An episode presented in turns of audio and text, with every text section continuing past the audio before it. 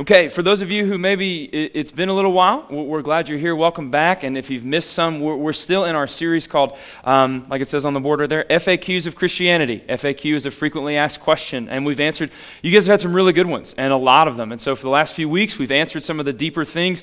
Um, and tonight and next Wednesday, we're going to kind of try to jam in as much of it as we can into kind of a, a rapid fire kind of deal where I just kind of answer or, or we try to take the, as many remaining questions as we can and be sure we cover them all, okay? I think we've got about seven questions left, and I'm going to do three tonight, I think, uh, and four next week, okay? So, and you can, and like I said, you still have another week. So just go to pvnstudents.org and click on the suggestion box and you could enter in your question there. And several of the students know how to do it. So if you're not really familiar with the website, just get with some of our older students and some of our leaders, and they will be able to help you out. Um, so I've got to move a little quickly this evening because um, we took up so much time playing blindfold dodgeball, which was so fun. Um, you guys looked ridiculous.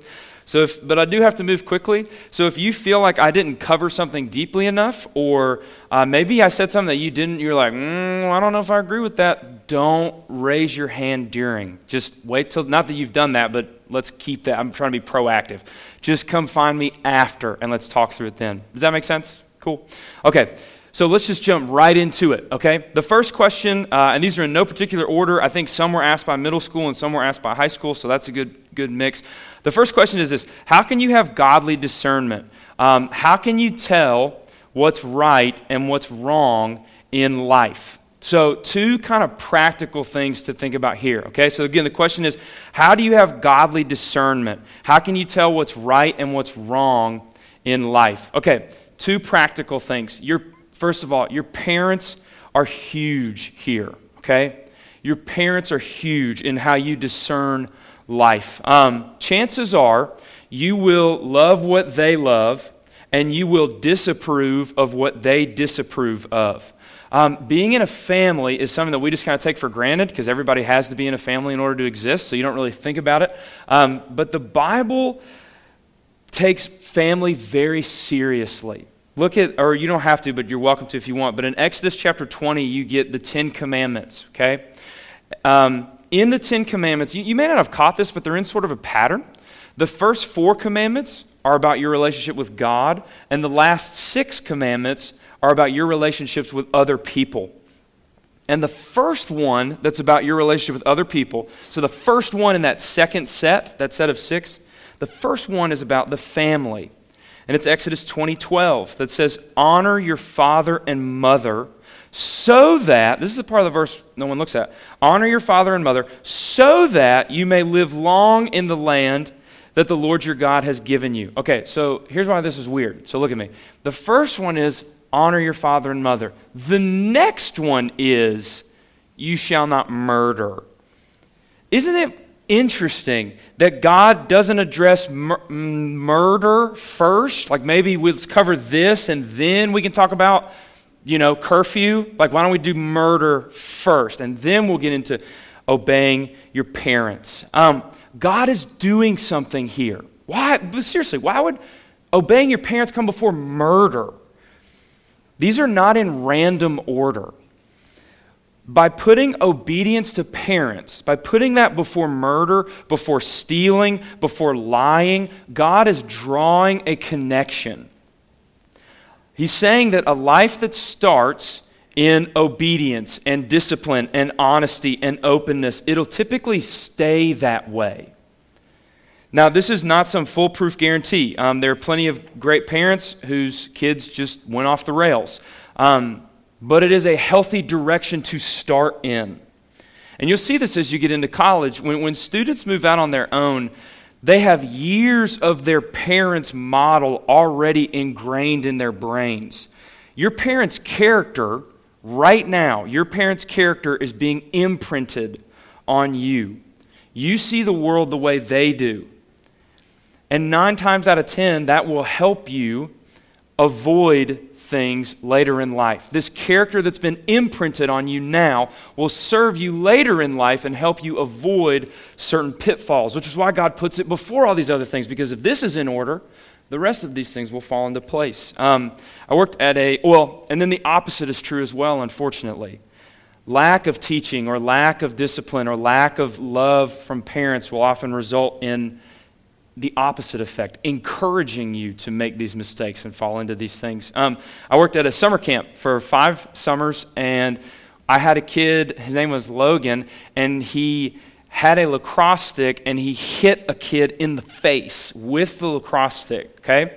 In the face. And so we called his dad and was basically like, this isn't cool at all. And so the dad comes down and we're like, here it goes. Like, like my dad would bury me alive if I hit another kid in the face with a lacrosse stick. And the dad comes and right away you can tell like this is going to be one of those. And the dad comes up and the kid's in like sixth grade, okay?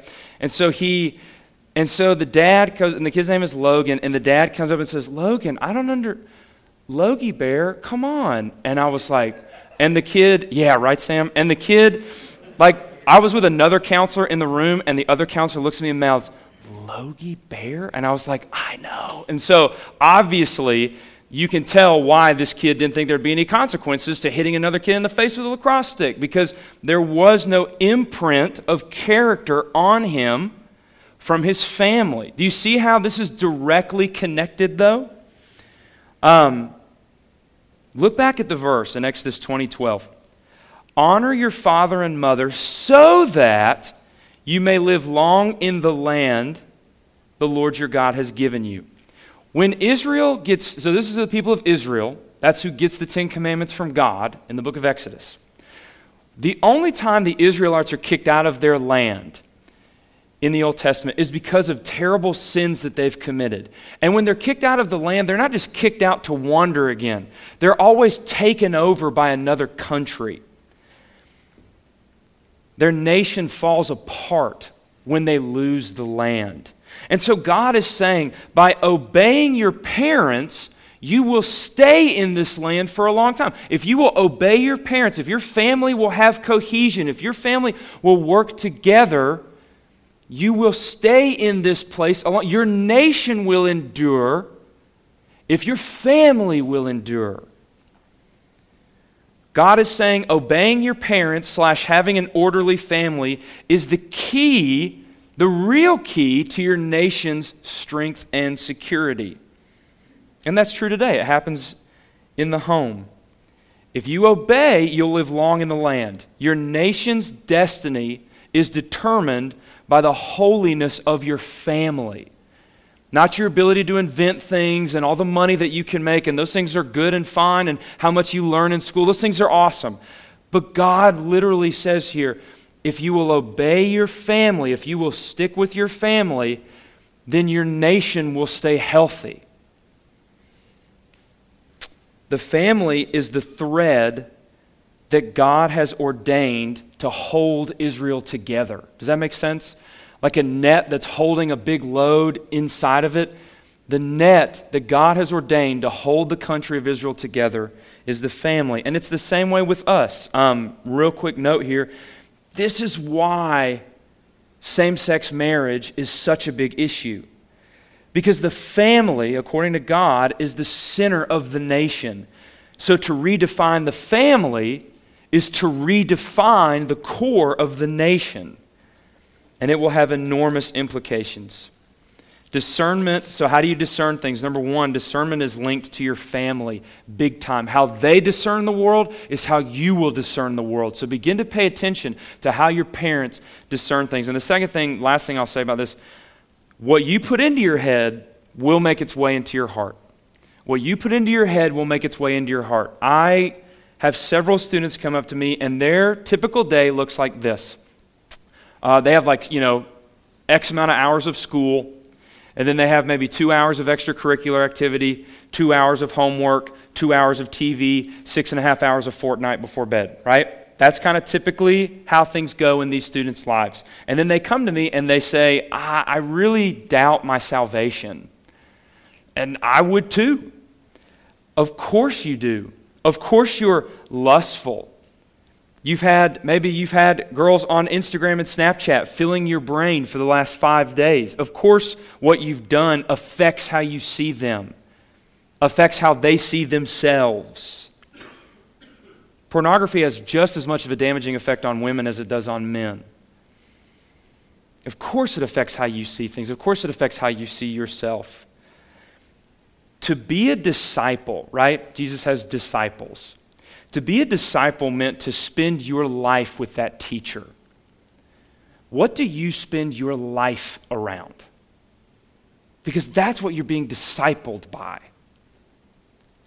That's what affects your discernment. Have you, you remember, like, you may be at Collide or summer camp or Fields of Faith or something like that, where the the band is playing like some intense song at the end. Like i'm sure next year it'll be reckless love. And like they're playing the song and like the person next to you in the stands starts crying. And then like the person behind you starts crying. And they're just and they just grab you and they're like we have to go up there right now. And you're like okay we'll go. And so you go up there with them. And then while you're up there with them and they're crying and they're around you you begin to think back on like when you hit your leg on the desk yesterday and it hurt a lot. And so now you're in this too, right? This, by the way, this is why we played that fun jumpy song at the end of beach camp last year because we're trying to fix your brains. Like, that's why, and we had ice cream after. You can't cry and have ice cream at the same time. It's science. And so this is like, but the whole reason, but that happens, right? Does it not happen every, all the time? Uh, what happens around you has a huge impact on you. What happens around you affects how you see the world around you. What comes in here affects how you discern things. So, how do you discern? Discernment means how do you make good decisions? How do you see the world? Number one, I pray that you have a family that models a biblical worldview. And, and hopefully they do, because that's the big one. But if they don't, and even if they do, but if they don't, I pray that you put the right things into your brain so that they can impact how your heart views the world. Okay? So, a family that models a biblical worldview and then putting the right things in your brain so that they can impact how your heart views the world. Number two, um, if you are a Christian, and again, I'm just taking these as they come. If you are a Christian, but you are filled with anger at everyone and everything, even with God, will you go to heaven? We've been there, right? If you are a Christian, but you are filled with anger at everyone and everything, even with God, will you go to heaven? My first question for the anger thing is this How long has this anger been going on? And if it's been a long time, like months or maybe years, if you're constantly in this mode of anger or if your hair trigger is so close and you're always like this, will you go to heaven? I'm going to say, as of right now, I don't think so. Not that Christians shouldn't get angry. We should get angry. But let me give you an example. Um, the first time, I remember at least the first time my mom got, I'm sure she did plenty of times before this, but the first time I remember my mom getting angry. I was like six years old. I had a basketball in the driveway, and she was working in the yard. And we lived uh, this place called McDaniel Station Road in Calhoun. And McDaniel Station is a lot like Old Summerville, right here by the church, where cars. It's just easy to just fly down this road, right? Like 55 and 60. And the ball went in, went across the street, and I just, I was like six, and so I just went. I didn't look. I didn't. I just walked out there, got the ball, and came back. And Celia was like, like right here in my grill when I came. And she was like, "Don't ever go out into the street without me again. If you ever, if you want to go out into the road, you need to come find me." And she was so mad. Now, how dare she? Right? How dare she be so angry at me and just hate? It's just hateful, right? No, not at all. It's because she. It's because she what? It's because she cares about me, right? Uh, I remember when I was like 13, I was mad at my dad one day and I called him a jerk, right? And my dad was so like hurt by what I said. And like he wasn't even doing anything wrong, I'm sure. It was just me being a brat. But I called him a jerk and he was so upset and like kind of hurt at what I had said. He didn't talk to me for like two days because he was so angry with me. Now, how dare my dad, right? He's a Christian. He's not supposed to get angry. You don't get angry if you're a Christian. Well, no. He's hurt because he cares about his son. Follow this. The right anger, okay? The right anger is just a different form that love takes. Anger and love are the same thing when anger is done the right way. Anger and love are the same thing when anger is done the right way. 1 John 4 8 says, and you know it, 1 John 4 8 says, God is love. And God gets angry in the Bible. So we know that anger has to be a part of love. It's okay to get angry. Look at me. It's okay to get angry at things. I don't I feel like Christians all the time are trying to don't get mad, don't get angry, don't, and they like go crazy. It's okay to get angry if someone cuts you off in traffic. It's okay to get angry if you have a fun weekend that gets canceled. And it's okay to get angry when you don't get what you want. That's part of being a person. That's part of caring about. When you care about things and those things get taken or altered, it affects you emotionally. It's part of being a person. Again, God is angry sometimes, and we're made in His image, so we will get angry. The problem is when that anger drives you, when that anger consumes you, when it puts you in a bad mood for days, when it sticks in you. That anger is now impacting every part of your life. That sounds like what God is supposed to do. That anger that's impacting every part of your life, that's what God is supposed to be doing. So that anger has taken over your life. I was watching a TV show one time, so this is not in the Bible at all, but I love it. Uh, I heard a quote. It says this If you meet a jerk, he's a jerk. But if everyone you meet is a jerk, you're the jerk. If you have a problem with your job, if you have a problem with your family, you have a problem with your church, you have a problem with your school, you have a problem with your group, do you know what the only common denominator in all of those is? You. How do you fix that? How do we fix, hopefully, the person that asked this question is in here. How do you fix this anger? It's time to go to your parents. It's time to come to me or to one of the adult leaders and let's get this thing out in the open so that we can find the root of it and deal with it. All right, final one for the night. If I have a family or friends that don't believe in God, is it right to, and he put it in quotes, or she, if I have a family or friends that doesn't believe in God, is it right to respect their beliefs by not saying something and not bringing up God while I'm around them? Or is it wrong for not spreading his word to other people? So they're asking, what should I do? Is it wrong for me to push my beliefs on other people? Or should I do that? Am I supposed to push Christianity on people or not? Where's the line? And this is a great question. But here's the problem with how it was asked. And again, I'm not trying to, I'm just saying, here's kind of the thought process behind this. Should I respect, shouldn't I be respectful of their beliefs and not push my own ideals on them? You're coming at it from the perspective that says being a Christian means forcing people to agree with certain ideals. That's all Christianity is. As long as you agree with this set of principles, you're a Christian. Therefore, we need to push these principles on everybody and make them agree so that way they'll all become a Christian. The problem with that while there is a factor of having your mind renewed, your mind changes on things, just like Paul says in Romans, the key to becoming a Christian is a heart change. Becoming a Christian, here it is. Becoming a Christian is not rooted in being correct. Becoming a Christian is rooted in being rescued. Becoming a Christian is not rooted in being correct. Becoming a Christian is rooted in being rescued. We said earlier, right, that your mind and your heart are linked. What happens to your mind affects your heart. The reverse is true as well. When your heart is changed by Jesus, it will change how you think about things. You will have certain ideals that will change. But when you share the gospel with people, you're not trying to force your ideas on them, you're trying to rescue them. They don't just need correcting, they need salvation.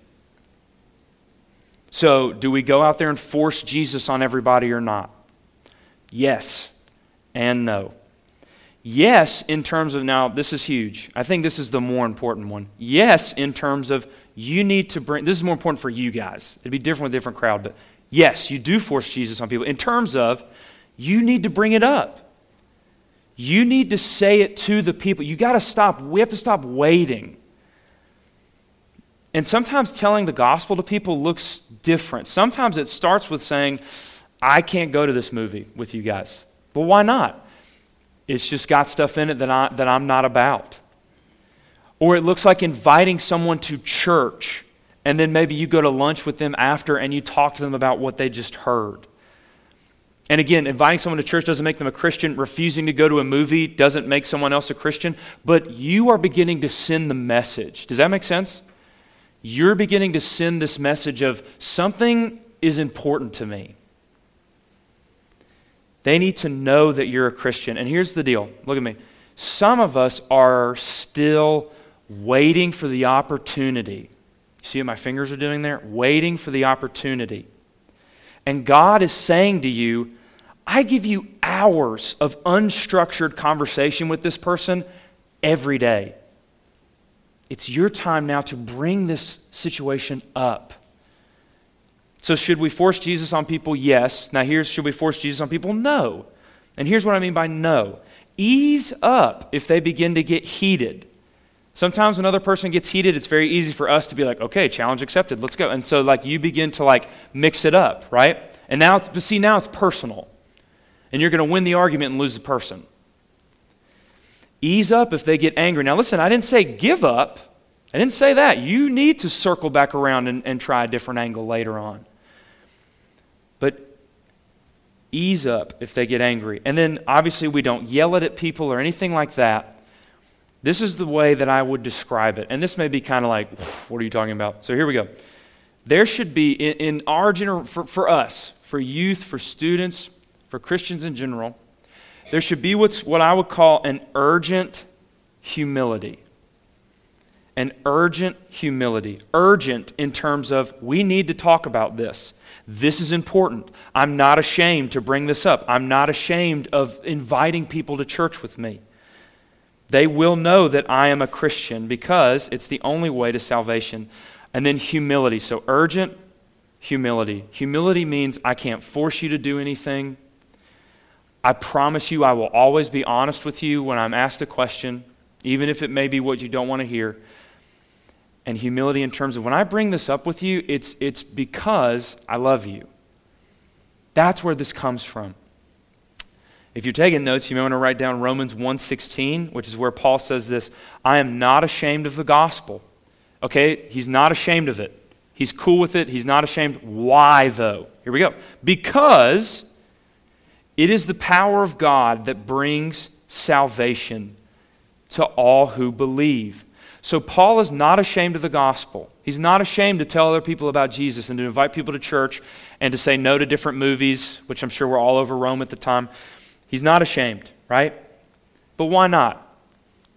Not because he's right, not because he's finally figured it out. He's not ashamed of it because it's the only way people will get to spend eternity with Jesus and out of hell. Here's the deal. So follow this and begin to let this sink into your brains. I don't know that it will tonight, which is totally okay. This took, it's still sinking in with me, obviously every single one of you, every single one of you is going to live forever. The person that you bump into at school, the person that's on the other team, the person that you see at the recital, that person is an eternal being who will live forever. Every single one of you will live forever. Where? When you look at things like that, you don't really see the gospel as intruding on somebody's life anymore. And of course, here's the other thing that I would say too, and this is the big advice that I give college students. Um, when you share the gospel with others, be sure that you're informed. Be sure you know what you're talking about.